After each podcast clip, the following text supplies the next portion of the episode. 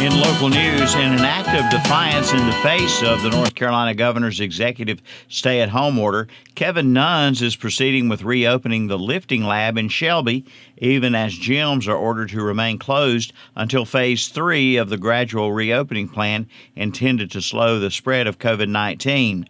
Thursday morning, Nuns posted on Facebook, The time has finally come. The lifting lab will be opening for normal operation tomorrow morning, May 22nd at 9 a.m.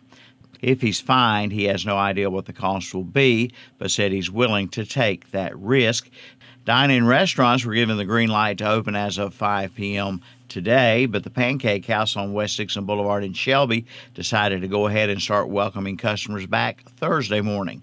Melissa Thompson said they shut down March 23rd. The restaurant attempted to continue operating with just carryout, but they were losing money. Thompson said she decided to reopen two days early in time to get back into the swing of things before their busiest day on Saturday. A few customers sat at tables and chairs in booths Thursday, spaced apart to follow social distancing guidelines. Chairman of the Gaston County Board of Commissioners is pushing businesses to reopen there, even if they're not allowed to. This comes after he tried to lift restrictions in the county last month. Tracy Philbeck's actions aren't something that police want to talk about publicly. Many departments rely on a vote from commissioners for money to hire and outfit officers. But police are encouraging businesses to follow the governor's orders. Philbeck said the governor's order to shut down businesses has gone on too long. Philbeck believes business owners should band together and sue to overturn the governor's order or just ignore it. He said he doesn't view it as a criminal act, even though those who violate the order can be charged with a misdemeanor and fined up to $1,000.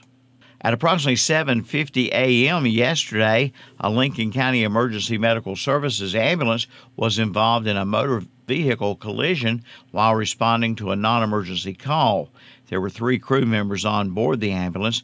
The ambulance left the roadway and struck a culvert on East Highway 27 near McMillan Heights Road.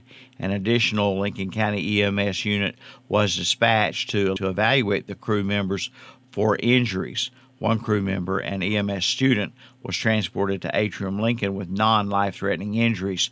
Two crew members had minor injuries and were evaluated on scene by responding paramedics, but were not taken to the hospital. The North Carolina Highway Patrol is investigating the accident. That's a look at local news. I'm Milton Baker reporting.